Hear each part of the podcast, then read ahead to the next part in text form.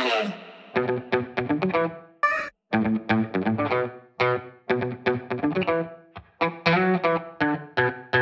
Привет, это подкаст «Раздвиньте ноги». Сегодня с вами я, меня зовут Оля Крумкач, я врач-кушер-гинеколог и ведущая этого подкаста. Сегодняшний выпуск посвящен очень такой сложной теме, сложной вообще, в принципе, для людей, сложной для врачей, сложной для меня лично. И, в принципе, эта тема до сих пор остается очень спорной. Недавно, все мы знаем, в Америке в очередной раз были споры, и там просто отменили право на аборты. Есть еще много стран, в которых аборты не проводятся даже по медицинским показаниям, поэтому женщинам приходится искать эту возможность и доказывать свои права, даже приезжая в другие страны. И, к сожалению, когда происходит ситуация с отменой да, легальных абортов, вступает в игру криминальный аборт. И это ужасно печально, потому что, как казалось бы, в современном мире спустя огромное количество времени, когда и медицинское сообщество, и просто, да, мирное население, так скажем, которое не относится к врачебному, пытались и очень успешно некоторые это делали, просто просили и добивались права на то, чтобы решать, э, прервать им беременность или нет. Поэтому сегодняшний выпуск посвящен теме аборты и прерывания беременности. И именно в этом выпуске мы обсудим прерывание беременности по желанию женщины, что очень важно, потому что, конечно, эта тема очень обширная, и следующий выпуск будет посвящен прерыванию по медицинским показаниям. Это тоже отдельная тема, которая, я считаю, должна быть затронута, потому что она достаточно интимная, но при этом о ней важно говорить, потому что таким образом мы можем дать какую-то дополнительную поддержку тем людям, которые переживают потерю беременности, ну, а также хотя бы разъяснить вообще, что это такое, какие бывают показания, непоказания, условия, что для этого нужно и все такое. И еще отдельно хотелось хотелось бы сказать в очередной раз огромное спасибо нашим слушателям и подписчикам, потому что благодаря вам этот выпуск, он прям напитан силой, поддержкой.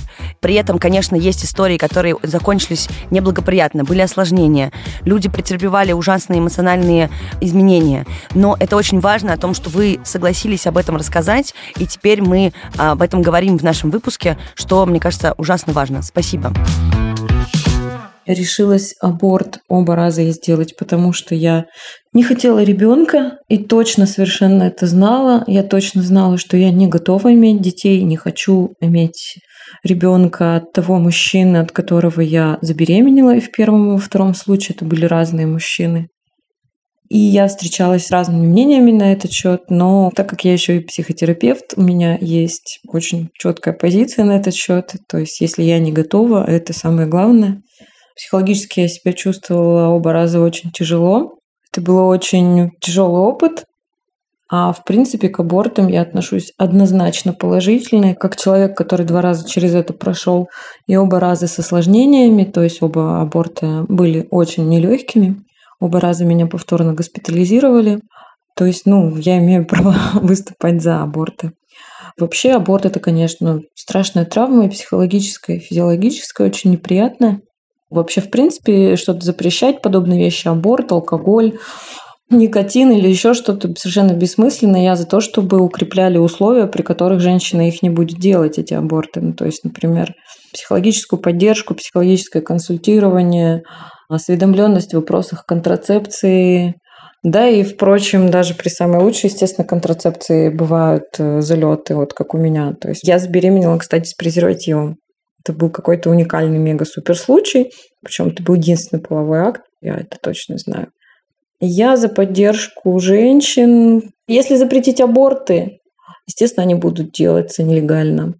Женщина однозначно сама имеет право решать, готова она иметь ребенка или нет. И гораздо страшнее родить ребенка и быть несчастливой, быть несчастной, быть не готовой, быть в депрессии и устроить этому ребенку в будущем взрослому довольно печальную жизнь.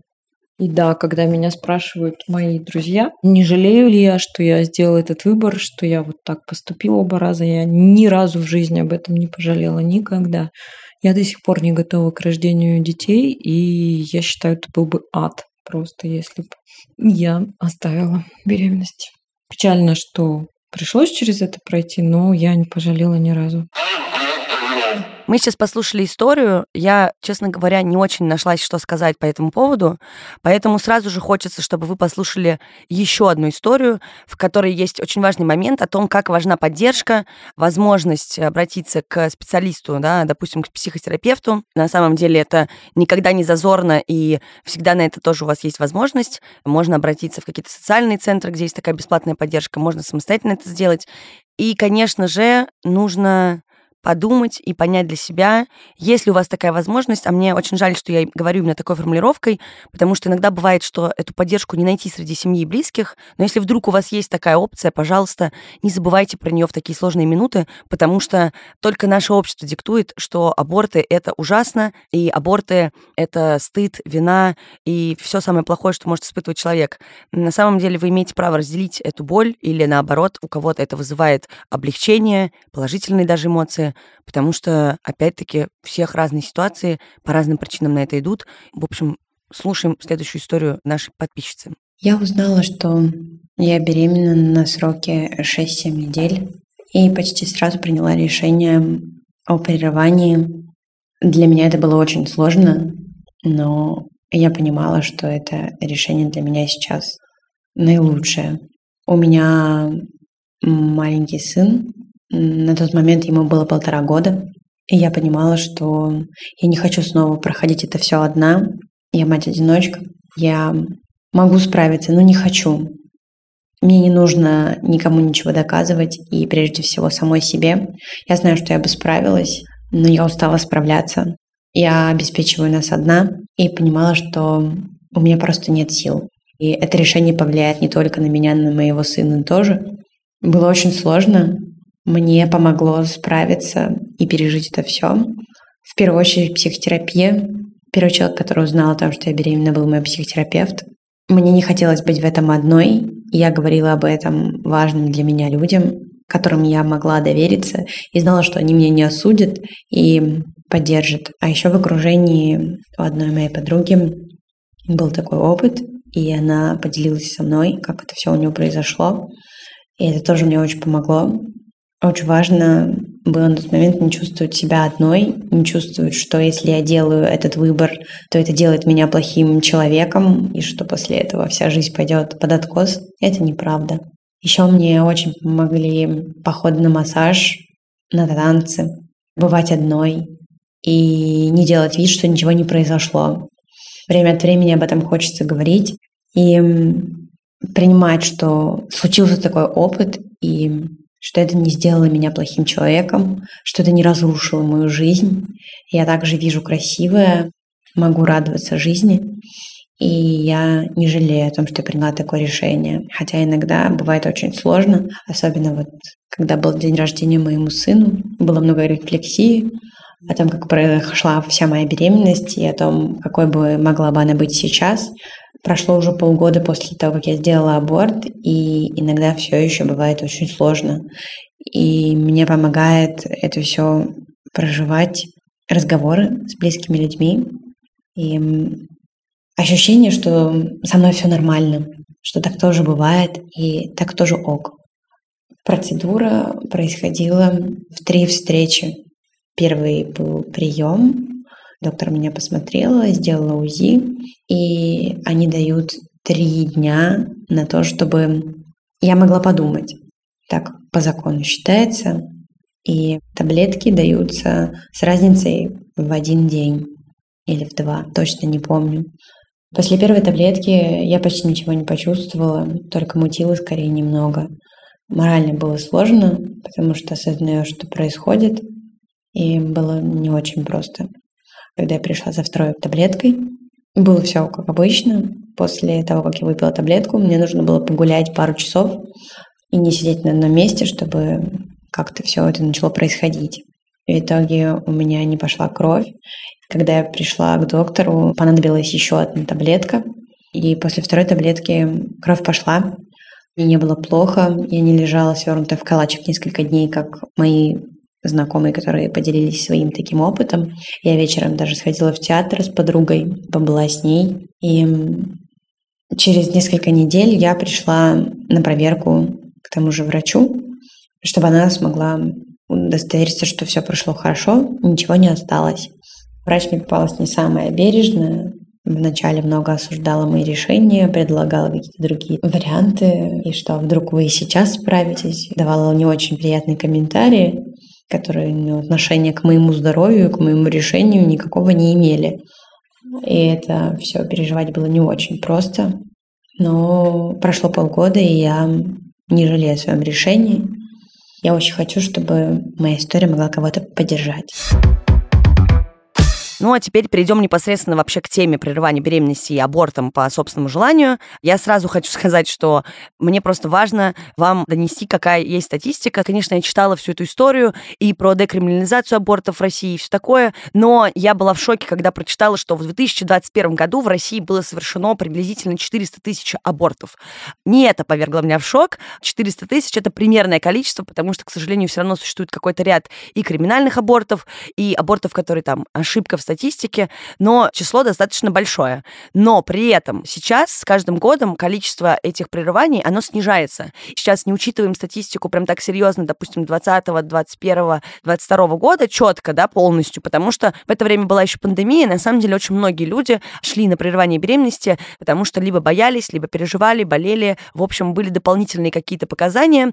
Просто для сравнения, в 1990 году было совершено порядка 4 миллионов 100 тысяч абортов. Ну, просто вот такой вот разрыв в 30 лет, 400 тысяч сейчас и практически 4 миллиона 100 тысяч в 90-м году. Я считаю, достаточно огромный разрыв, и это, опять же, статистика 90-го года оставляет желать лучшего. А что было до этого, я вам сейчас кратко расскажу, потому что история с абортами в России — это достаточно интересная тема. Аборты вообще разрешены сейчас законом и входят в систему ОМС. При этом есть разные показания, допустим, такие как социальные. Вот, например, у себя в больнице у нас есть такая ситуация, что для пациентов нашего профиля есть опция прерывания беременности по желанию. И на самом деле вообще все это пошло же из-за того, что была ужасная материнская смертность, из-за популярности как раз криминальных абортов, да, приблизительно там до 50 годов, из-за запрета именно на сами легальные аборты. То есть проблема, к сожалению, не решается просто отменой права на прерывание беременности, потому что если это был легальный вариант, 100% в какой-то момент люди начнут делать это нелегально, что обычно, к сожалению, приводит к огромным осложнениям и последствиям. И только 23 ноября 1955 года советское на тот момент руководство приняло решение о декриминализации абортов и закрепили это решение специальным указом. Прерывание беременности может совершаться по желанию женщины на сроках до 12 недель беременности, по социальным показаниям до 22 недели, а также по медицинским показаниям на любом сроке беременности. Это важно, потому что, к сожалению, некоторые пороки и всякие осложнения появляются несколько позже, а об этом обязательно в следующем выпуске мы расскажем подробнее. Но как бы все не изменялось в лучшую сторону, все равно до сих пор вопрос о допустимости вообще абортов остается очень дискуссионным. Вы все видите эти новости. Это постоянно шейминг, блейминг и все остальное со стороны старшего поколения, да и со стороны врачей даже бывает. И даже в медицинском сообществе далеко не все врачи выступают за право на аборты, и не все врачи, даже которые работают в специальности акушерства и гинекологии, согласны делать такую манипуляцию. На это может быть очень много причин. Я никого не осуждаю, я просто рассказываю вам, что есть такая опция. Это человеческий фактор, это абсолютно нормально. У нас у всех разные религиозные взгляды, культурные особенности, воспитание. Поэтому, конечно, есть некоторые поблажки по марке. Мое личное мнение я тоже хотела бы в этом выпуске сказать. Я считаю, что как минимум, несмотря на свои личные взгляды, не стоит никогда унижать и тем более осуждать женщин, которые решили сделать аборт по собственному желанию. Ну, это просто как будто бы что-то вот неприкасаемое. К сожалению, это происходит очень часто я всегда выступаю человеком, который пытается поддержать такой ситуации. Я неоднократно была свидетельницей прерывания беременности моих подруг. Я сама лично не делала ни разу аборты. Я отношусь к абортам положительно с точки зрения того, что этот выбор и это право должно всегда быть у каждой. Но просто я прям даже не представляю ситуацию, что если мне придется это делать, я скорее буду переживать про то, что мне нужно делать какую-то манипуляцию с собой. То есть мне нужно быть себя как-то вот трогать, дергать, что-то делать. Именно сам процесс меня несколько пугает, потому что это в очередной раз либо операция, либо какая-то манипуляция своим организмом. Поэтому, да, когда первый раз я с этим сталкивалась уже на учебе, на работе, получилось, что просто меня все эти звуки и все удивляло. Как врач я делаю аборты другим людям. И считаю, что это абсолютно нормально. Сейчас я это делаю как раз-таки в основном по социальным показаниям. В ординатуре мы сталкивались с прерыванием беременности на поздних сроках по медицинским показаниям противопоказаниям, да, в связи с заболеванием плода или угрозы состояния жизни матери. Поэтому, в общем, говорю, сейчас рассказываю вам все не на пустом месте, а уже имея какой-то опыт. Мое мнение я сформировала. Надеюсь, что Никого это не шокирует. Думаю, что многие предполагали, что именно такого мнения я и придерживаюсь. Плюс хочу рассказать такую маленькую историю. Я не очень люблю спорить про поводу возможности прерывания и нет, но каждый раз, когда сталкиваюсь с такими разговорами, я вспоминаю историю из университета. Мы ходили в подростковый центр, в котором а, в Петербурге оказывают бесплатную медицинскую помощь. Очень многие специалисты, детям до 18 лет, они могут прийти и проконсультироваться, получить лечение, им дают э, препараты, в том числе контрацепцию, в том числе их осматривают акушер-гинекологи, урологи, проводят какую-то просветительскую деятельность, и там была такая же опция возможности прерывания беременности. Как-то раз мы выходили из этого центра прекрасного и встретили огромную толпу людей, какой-то активизм. У них были ужасные плакаты, на которых были вот несколько поврежденные вот эти вот эмбрионы, картинки эти интернета с кровью. И везде было написано «абортарий». Вот они стояли на входе в этот бесплатный центр и орали, что все убийцы, все ужасные. Мы попали тоже под раздачу с моими одногруппниками, потому что мы выходили очень такие довольные, знаете, счастливые, хотя мы вообще, честно говоря, пришли туда поучиться. Это такая стандартная ситуация, мне кажется, реакции вообще людей на то, что кто-то делает аборты. Это надо просто, мне кажется, знать. Ни к чему не призываю, правда. И не могу даже призвать вас спорить. У каждого из нас будет своя позиция. Я просто хочу сказать, что, мне кажется, это прекрасно и замечательно, что у нас есть выбор, хотя бы в нашей стране сейчас. Есть такая возможность, и мы вправе решать вообще свою судьбу, да, то есть мы сами можем это решить. Сейчас, после вот такого монолога, я хочу, чтобы вы послушали историю. Одна из наших слушательниц, ей пришлось пережить аборт в возрасте 16 лет. Я расскажу вам свою историю, как я сделала аборт. Мне было 16 лет. Я на тот момент училась в школе. Я практически сразу почувствовала, что что-то не так у меня началась тошнота, и сделав тест, я не сомневалась в том, что я жду ребенка. Интересно то, я вот удивляюсь этому сейчас, когда мне за 30, что я очень быстро приняла решение, оно было стремительным и оно было однозначным. Там не было сомнений или нерешительности. Моим единственным желанием было сделать аборт как можно быстрее, вернуться к привычной жизни и сделать вид, что ничего не произошло для всех. Поскольку я была несовершеннолетняя, мне нужен был совершеннолетний поручитель, и в большинстве клиник для этого требовался родственник. У меня очень сильный был страх. Наверное, он строился изначально от отсутствия близких отношений с мамой, мы так жили с ней, как будто бы мы чужие друг другу люди. У нас в целом такие были холодные отношения. То есть она была отстранена, она не знала никогда, что происходит в моей жизни. И я ее очень сильно боялась. То есть я боялась сказать ей, что это случилось. Я боялась ее осуждения, боялась прийти домой и об этом рассказать. И я помню, что я использовала такую фразу, да она же меня убьет такое сильное было внутреннее давление, что она меня не примет, и такой сильный был страх перед тем, что нужно прийти, открыться и рассказать это, что даже в мыслях у меня этого не было. То есть моя мысль была именно сокрыть правду, сделать все так, чтобы никто не догадался и не узнал. Другим еще фактором было, это, конечно, момент, что я жила в маленьком городе, и беременная 16-летняя девушка в маленьком городе обречена на волну всяческих слухов и осуждения. Сейчас я тоже понимаю, что это не то, на чем нужно основываться, когда принимаешь такого рода решения, но в том возрасте и в том моменте моей жизни мне казалось это совершеннейшей катастрофой. Самым тяжелым было то, что я никому не могу об этом рассказать. Мне пришлось справляться с этим событием в своей жизни, которое совершенно точно можно назвать сложным, переломным, практически в одиночку, оставить это в тайне и продолжать делать вид, что ничего не произошло, каждый день ходить в школу, сдавать выпускные экзамены, найти время, чтобы как-то тайно съездить в другой город на эту процедуру, договориться и найти клинику, где меня возьмут без поручителей со стороны родственников, и потом еще и проживать все это восстановление самостоятельно, не жалуясь. Я не знаю, как я не сломалась в тот момент, но моя мама до сих пор не знает ничего про эту историю, и я знаю, что настанет день, когда я с ней об этом поговорю. И, возможно, это будет наш самый серьезный разговор за всю нашу жизнь, кто знает. Сама процедура была достаточно быстрой, ее делали под наркозом. Когда я зашла в кабинет, я зашла после женщины, они едва успели убрать тазик, вот этот вот, который стоял. И я краем глаза заметила как-то. Естественно, я быстро отвела глаза, но я до сих пор это помню. И когда я пришла от наркоза, у меня сохранились такие галлюцинации, такое часто бывает после наркоза, что моя мама рядом со мной, она меня держит за руку, что все хорошо, что я просто забыла, что я ей рассказала, и что она рядом. И я расплакалась, но потом пришла в себя и поняла, что это не так. Я не помню, как было моему телу физически.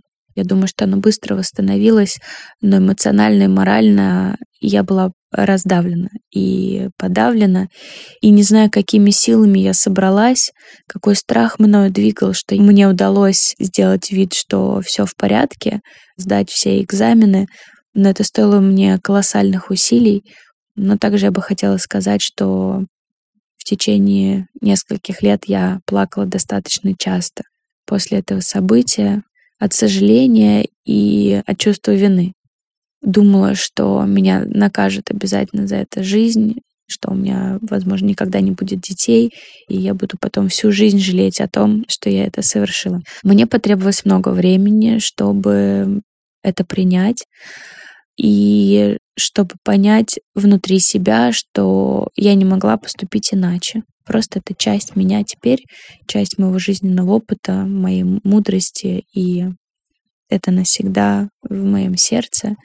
У меня нет сейчас детей, и эм, я все реже возвращаюсь к этой истории, но мне все равно захотелось ей поделиться.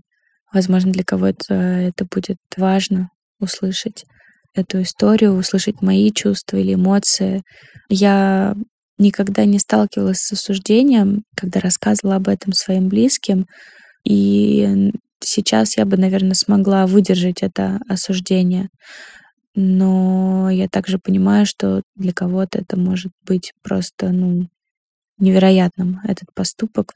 Но себе бы я хотела в прошлом сказать, что ты поступила так, чтобы спастись, спасти себя, спасти свою психику. И, возможно, при наличии других исходных данных, при большей поддержке и при наличии хотя бы одного человека, которому можно было бы рассказать или открыться, ты, может быть, поступила бы иначе.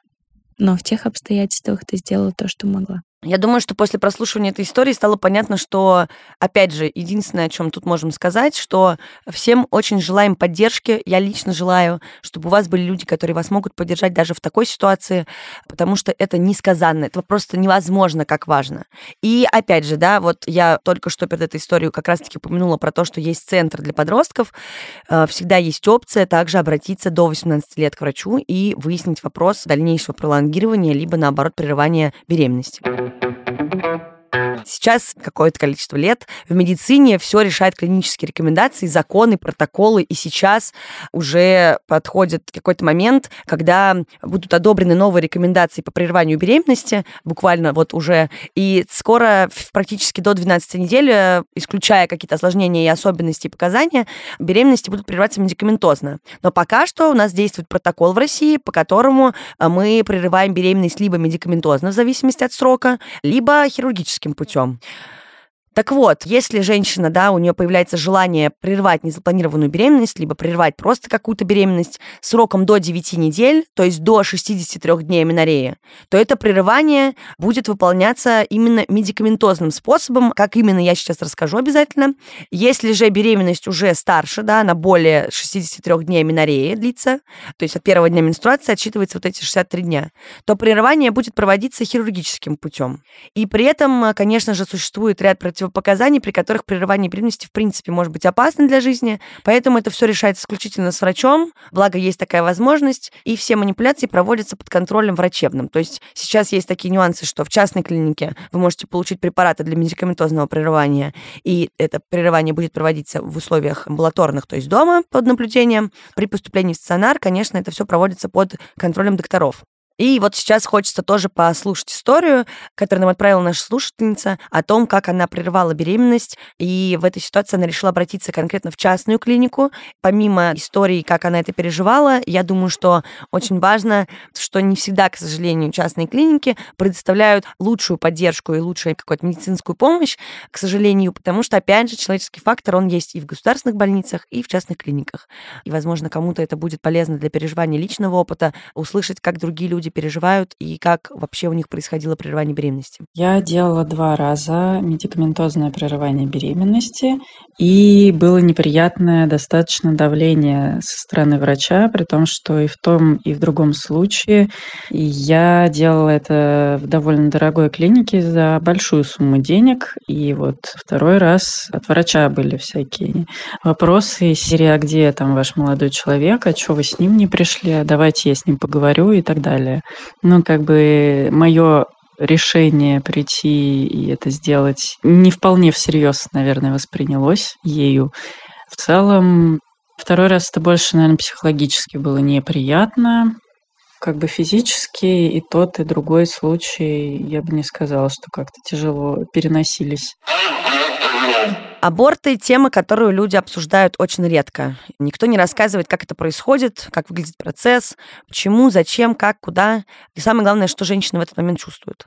Медикаментозный аборт представляет собой прием препаратов с разницей в 48 часов с контролем, если необходимы дополнительные дозировки. Если нет осложнений, то контрольные УЗИ и осмотры. И в этой ситуации клиническая картина медикаментозного аборта выглядит как самопроизвольный выкидыш и включает в себя скотообразные боли внизу живота, которые обусловлены как раз сокращением матки для того, чтобы она могла себя изгнать содержимое, то есть плодное яйцо, хорион, и после этого может быть какое-то длительное менструально-подобное кровотечение, потому что все-таки это нормальная реакция на такой процесс. Кровотечение в среднем длится до недели. На сроке беременности до 3-4 недель у 95% женщин вообще этот аборт протекает как обычная менструация и не приносит каких-то неприятных ощущений. Но с увеличением срока беременности, соответственно, конечно же, отмечается более обильное кровотечение, чем во время обычной менструации, Поэтому до 5% э, пациенток им может потребоваться дополнительная медицинская помощь, хотя большинство обычно вообще не предъявляет каких-либо жалоб на самом деле. Но все очень индивидуально. И опять же, именно из-за того, что мы говорим про какие-то осложнения и особенности, сейчас мы послушаем как раз историю в контексте да, того, что я рассказываю про жалобы и клиническую картину, что не всегда беременность случается вовремя, и это тоже один из тех случаев, когда кто-то решает ее прервать. И если вы не готовы сейчас быть родителем, вы сейчас не видите в этом смысл для себя, не хотите как-то по-другому решить этот вопрос, у вас есть такая опция. И, честно говоря, когда я слушала эту историю, меня еще абсолютно умилило, и я очень расчувствовалась, потому что там есть очень важный момент про поддержку, который я хочу, чтобы все обязательно послушали. Я сделала аборт 19 лет. На момент зачатия я училась в институте и жила с родителями. Я поняла, что беременна только когда грудь начала расти. Сбои в менструальном цикле были для меня обычным явлением, и я не придала значения очередному. Купила тест, увидела две полоски, купила еще несколько, они тоже оказались положительными, и я записалась на сдачу анализа на ХГЧ. Естественно, он тоже оказался положительным, и срок был примерно 5 недель. Врач в клинике, которую я нашла максимально далеко от дома, чтобы никто меня не увидел и не спросил, что я там делаю, сказала, что мне нельзя терять время, что медикаментозный аборт возможен только до восьмой недели. Было очень тяжело найти деньги, приходилось их занимать, и занималась этим только я. Мой партнер никак в этом не участвовал и говорил, что в общем и целом виновата я сама. Я советую всем девушкам задуматься, а тот ли с вами человек, если он говорит вам такие вещи. На приеме я приняла первую таблетку, и вторую таблетку нужно было принять самостоятельно дома. Процесс начался с легкого озноба и накатывающих болей внизу живота. Спустя какое-то время боль стала совершенно нестерпимой до такой степени, что меня начало тошнить. Мама была дома, она достаточно внимательный человек, но я говорила, что это всего лишь отравление и что со мной все в порядке. Я пыталась скрыться от своего стыда, от своего страха, и мне хотелось остаться одной для того, чтобы никто ни о чем не знал и ни о чем меня не спрашивал. Кровь, э, не переставая, шла всю ночь, и это очень пугало. А, она выливалась из меня в таком количестве, что прокладки приходилось менять каждые 10-15 минут. Я не знаю, должно ли было так быть, но было именно так. Возвращаясь к кровати, я ложилась на бок и обнимала себя за живот в горячке, шепча «Прости меня, пожалуйста, ты обязательно когда-нибудь родишься. У тебя будут мама и папа. Мы будем тебя любить. Ты будешь самым счастливым ребенком, но не сейчас» в какой-то момент у тебя стираются грани реальности, и ты находишься в бреду, говоришь сам с собой, и это тоже очень сильно пугает. По словам врача, процедура прошла нормально. На приеме она сказала, что не до конца отслоилось плодное яйцо, и его, к сожалению, пришлось удалять хирургически. Это все было сделано прямо в кабинете акушер-гинеколога. И не заняло много времени. До сих пор я лечу кисту, которая образовалась на одном из яичников, как сказала врач. Такое бывает у девушек, которые делают аборты. Спустя примерно полгода после прерывания беременности я оказалась на самом дне депрессии и в истерике сказала маме, что я сделала что-то ужасное. Было страшно и было стыдно. Моя мама, пожалуй, тот самый человек, который оказался рядом в нужный момент. Когда я сама перестала справляться, она утешила меня, не ругала меня и сказала мне, что в раннем возрасте тоже пережила аборт, на который ее отправила бабушка. И она знает, как это больно, знает, как мне страшно и что я чувствую, когда я убаюкиваю свой уже пустой живот. Но главное, что сказала мне мама, что жизнь не заканчивается, и что то, что я сделала, оно останется со мной навсегда. Тут уже ничего не сделаешь, но я могу и должна жить дальше. Быть счастливой, и если я захочу, то когда-нибудь рожу и буду любить своего ребенка, а она будет любить меня и его. Пожалуй, страшнее всего было ощущать себя в пустоте, ощущать что ты одна, винить себя и думать, что это никогда не кончится, это навсегда будет висеть над тобой, как неизгладимая вина. Но я точно знаю, что жизнь продолжается, что дальше точно случится что-нибудь хорошее, точно будет счастье. И я бы хотела всем посоветовать не молчать об этом, говорить со своими близкими, говорить с родителями, говорить с близкими друзьями и понимать, что ты не одна. То, что было, было, но мы все равно заочно все есть друг у друга. Как сам процесс медикаментозный я уже рассказала. Теперь хочется уточнить про то, что есть некоторые нюансы. Прерывание беременности проводится по желанию женщины, но не ранее, чем через 48 часов с момента обращения в медицинскую организацию. При сроке беременности до 7 недель, и если это сроки уже 11-12 недель, то не позднее окончания самой 12 недели, потому что далее, к сожалению, прерывание уже будет невозможно. 48 часов и вот эти вот пресловутые пару дней, если это срок уже 11 недель. Эти 48 часов называются часами тишины, то есть это время, которое дается женщине на условно подумать. Чтобы не было лишних вопросов и претензий, это прописано законом, и это обязательный этап любого осмотра доктора, который решает вопрос вместе с пациенткой о прерывании беременности по желанию.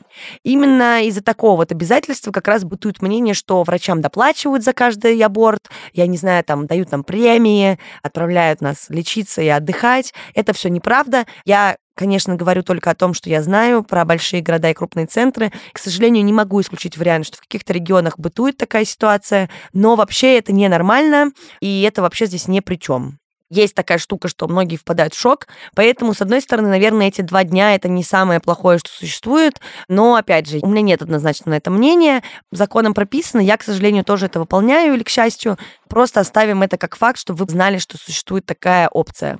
Многие врачи при этом, к сожалению, позволяют себе пускать комментарии, как-то принижать и обижать женщин, которым предстоит прерывание беременности. Ну, а также... Эм, Видите, мне прям даже тяжело это говорить, потому что я не разделяю эту позицию. Какие-то врачи пытаются, конечно, переубедить делать аборт.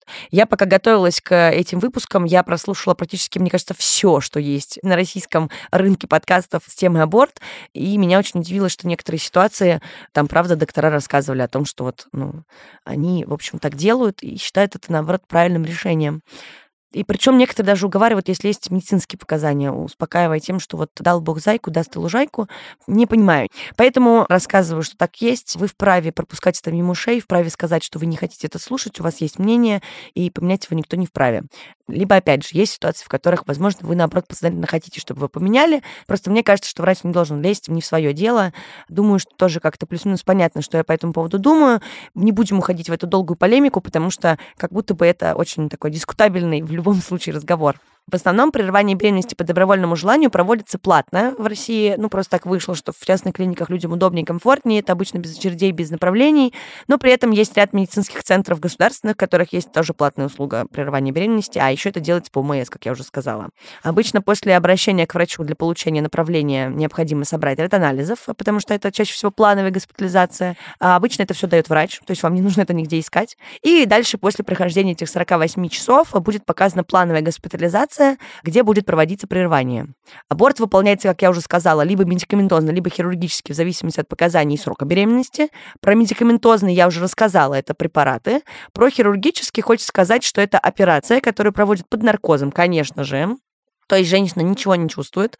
Выполняется сейчас преимущественно метод преемственный, который больше уважают, и он обладает меньшим количеством осложнений и последствий. Это вакуум-аспирация, щадящий метод, при котором просто происходит да, такое высасывание с очень таким классическим характерным звуком.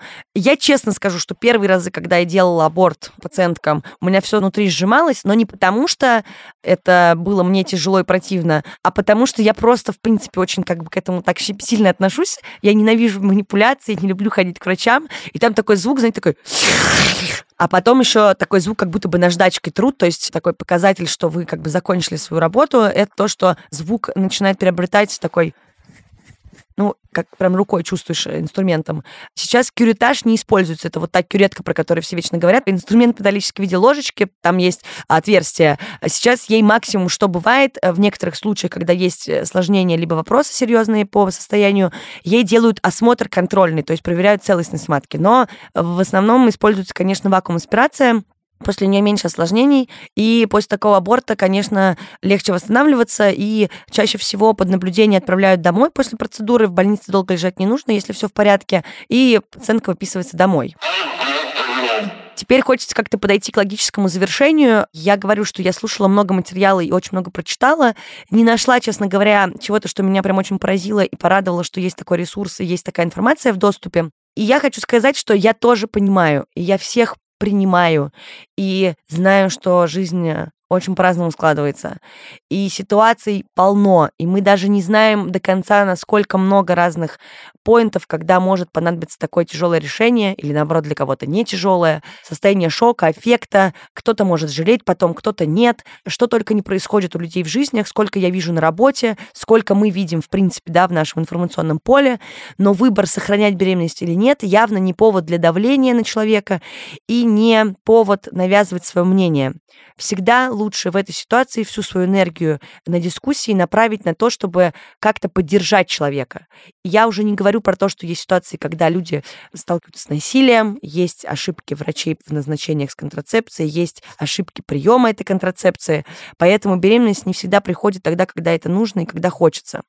Сейчас еще я предлагаю послушать достаточно тяжелую историю.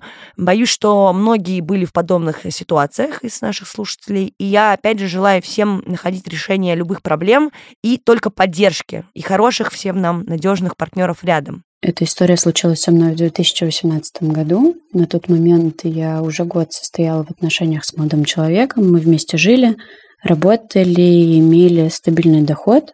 Действительно не планировали детей, пока не планировали свадьбу. И история с беременностью стала для нас неожиданностью. Однажды я приехала к маме, поняла, что у меня задержка, и сделала тест, увидела там плюс. Не могла позвонить молодому человеку, поскольку не хотела, чтобы этот разговор случайно услышала мама или кто-то еще. Написала ему сообщение, привет, я беременна. На что он написал мне, сколько тебе нужно денег, чтобы этого всего не было. Надо сказать, что я была в панике, а еще предупредить всех, что прерванный половой акт – это полный отстой, и каждый должен нести за это ответственность. Я попросила его записать меня к врачу. С врачом мне очень повезло, я до сих пор наблюдаю у этого гинеколога. Она меня успокоила, нормально ко всему отнеслась, я не столкнулась ни с какой карательной медициной, о которой думала. Через два дня, как раз после того, как я узнала, что беременна, я пришла к ней, мне выписали таблетки, я приняла таблетки прямо в кабинете врача, заранее предупредила молодого человека о том, что не знаю, как я себя буду вести после этого, потому что и это и скачок гормонов все-таки, и эмоционально мне очень тяжело. И мы поругались прямо на выходе из клиники. Он хлопнул дверью моей машины и сказал, что он со мной никуда не поедет. И было очень тяжко. И на тот момент поддержка была только от врача, потому что я не хотела никому говорить, ни друзьям, ни родителям. Мы, естественно, в итоге расстались, потому что закончилось дело тем, что я просто не смогла его к себе подпустить плохо реагировала на какой-то телесный контакт с ним. Он меня совершенно не поддерживал. И в прошлом году мы встретились первый раз за три года, и он даже извинился, что тогда меня не поддержал. Естественно, я пошла к психотерапевту, потому что чувствовала себя ужасно. И в том числе потому, что вопрос, сколько тебе нужно денег, чтобы этого не было, застрял у меня в голове до сих пор, он там сидит. Я уже вышла замуж за совершенно другого человека, и закончилось все, в общем-то, хорошо. У меня нет проблем со здоровьем, стабильные месячные, и, в общем-то, я могу планировать детей, у меня нормальные анализы. И можно сказать, что все кончилось хорошо. Но история очень неприятная, и никому ее не пожелаешь, хоть и в итоге все нормально. Он не пришел ко мне ни через день, когда у меня начались кровотечения, и надо было пить еще один препарат. Он не говорил мне никаких добрых слов и не жалел меня. И я помню, как у меня жутко болел живот, как при обычном начале цикла, но еще в 10 раз сильнее. И я не могла встать с кровати и принести себе стакан воды. Позвонила ему, попросила приехать домой с работы пораньше. Он сказал что-то типа, я договорился уже со своими друзьями в футбол поиграть. Ну, в общем, вел себя просто отвратительно. Мы не общаемся сейчас, зато общаемся с гинекологом, который из любой страны в любое время отвечает мне на вопросы, ведет блог интересный очень в Инстаграме. И считаю я ее до сих пор своим самым большим везением. Я уже все сказала, мне кажется, что хотела в этом выпуске, честно говоря. Мой, наверное, самый основной поинт это про то, что необходимо поддерживать людей в такой ситуации. Вообще необходимо дарить любовь, тепло, быть таким открытым человеком, быть эмпатичным. Сейчас особенно, мне кажется, мы все поняли, насколько это важно за последние несколько месяцев. Я всех призываю быть добрее, быть добрее к себе, быть добрее к людям вокруг и искать поддержку давать поддержку. И главное, не бояться попросить об этой поддержке. Поэтому сейчас мы послушаем комментарий Родионовой Ани. Она клинический психолог и системный семейный терапевт. О том, как можно поддержать и помочь подруге, близкому человеку, который претерпевает именно прерывание беременности, если это было добровольное решение.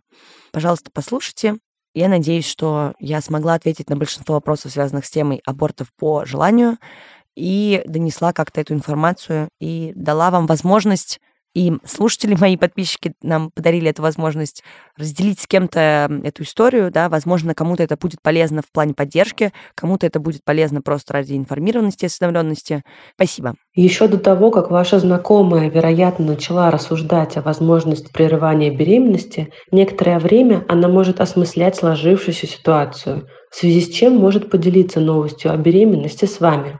Воздержитесь от любых предположений о данном известии. Это самое важное, что нужно иметь в виду, если подруга говорит вам, что она беременна. Вы можете подумать, что она хочет сделать аборт или вынашивать беременность, но на самом деле вы не можете знать, как она себя чувствует или что-либо еще о данной ситуации, пока она не скажет вам об этом. Вместо того, чтобы реагировать чем-то вроде «поздравляю тебя» или «мне очень жаль», попробуйте понять, что это значит для вашей подруги. Для этого можно спросить что-то простое, например, «как ты себя чувствуешь по этому поводу?». Также ваша подруга может попросить у вас совета, но это может оказаться невероятно сложной ситуацией для вас. Это правда личное решение, без вашего влияния. Ваша цель не в том, чтобы убедить ее, а обозначить, что решение будет принято ею или парой. И в любом случае вы будете рядом с ней, будете ее поддерживать.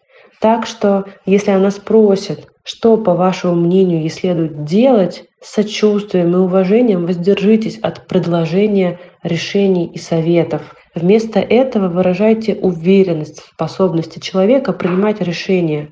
Что-то вроде «ты раньше принимала правильные решения, я верю, что ты примешь лучшее для себя». Вы также можете задавать ей уточняющие вопросы, которые могут помочь ей чувствовать себя более уверенно в любом случае. Некоторые из возможных вариантов. Что тебя больше всего беспокоит? Какие плюсы и минусы ты взвешиваешь? Тебя беспокоят смешанные эмоции сейчас. Можешь ли ты мне про них рассказать? Есть ли еще люди, которые могли бы поддержать тебя в этой ситуации?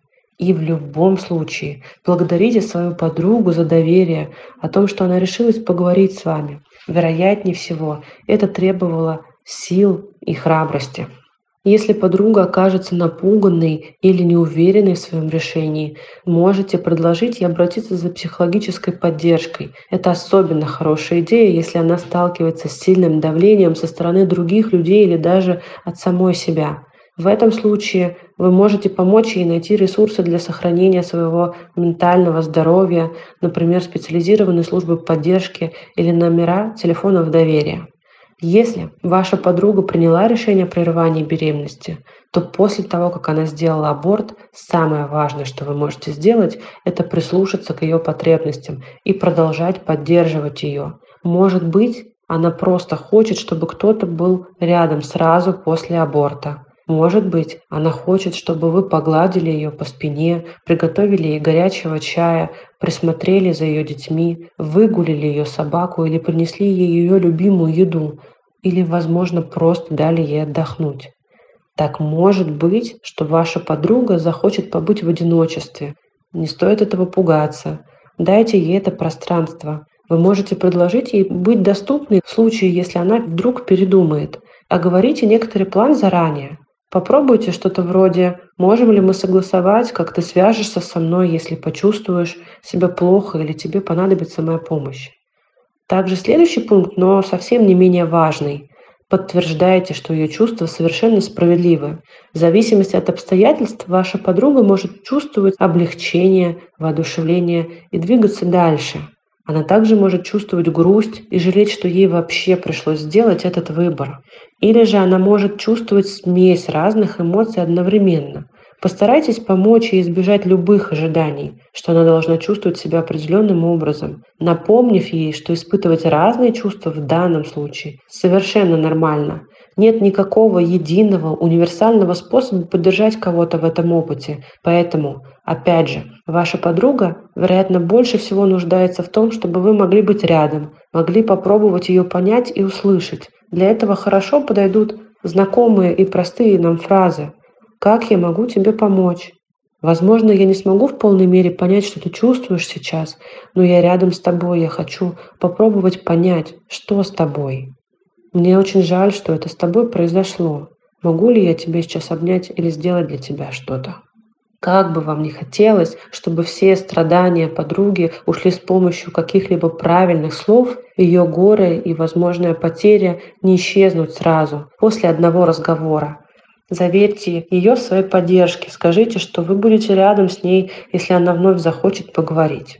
И если вдруг из-за ваших личных убеждений вам будет трудно быть рядом с подругой, объясните это как можно более аккуратным и экологичным образом.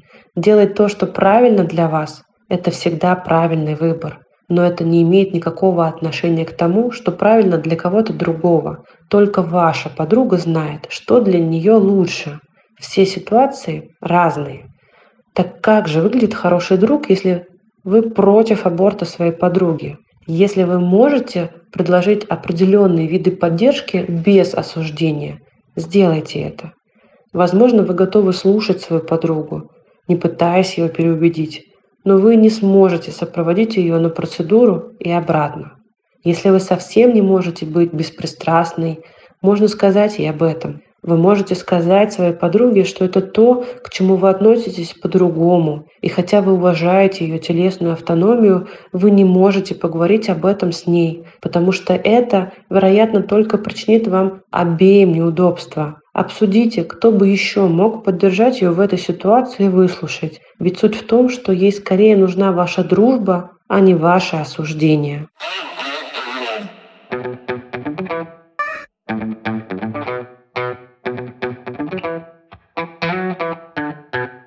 На этом все. Спасибо вам большое, если вы дослушали этот выпуск до конца. Это был подкаст «Раздвиньте ноги». Пожалуйста, слушайте нас на всех площадках, на которых вы обычно слушаете подкасты. Подписывайтесь на нас, ставьте свои лайки, оставляйте комментарии, пишите нам в телеграм-бот «Раздвиньте бот», пишите мне лично. И до новых встреч. Спасибо большое.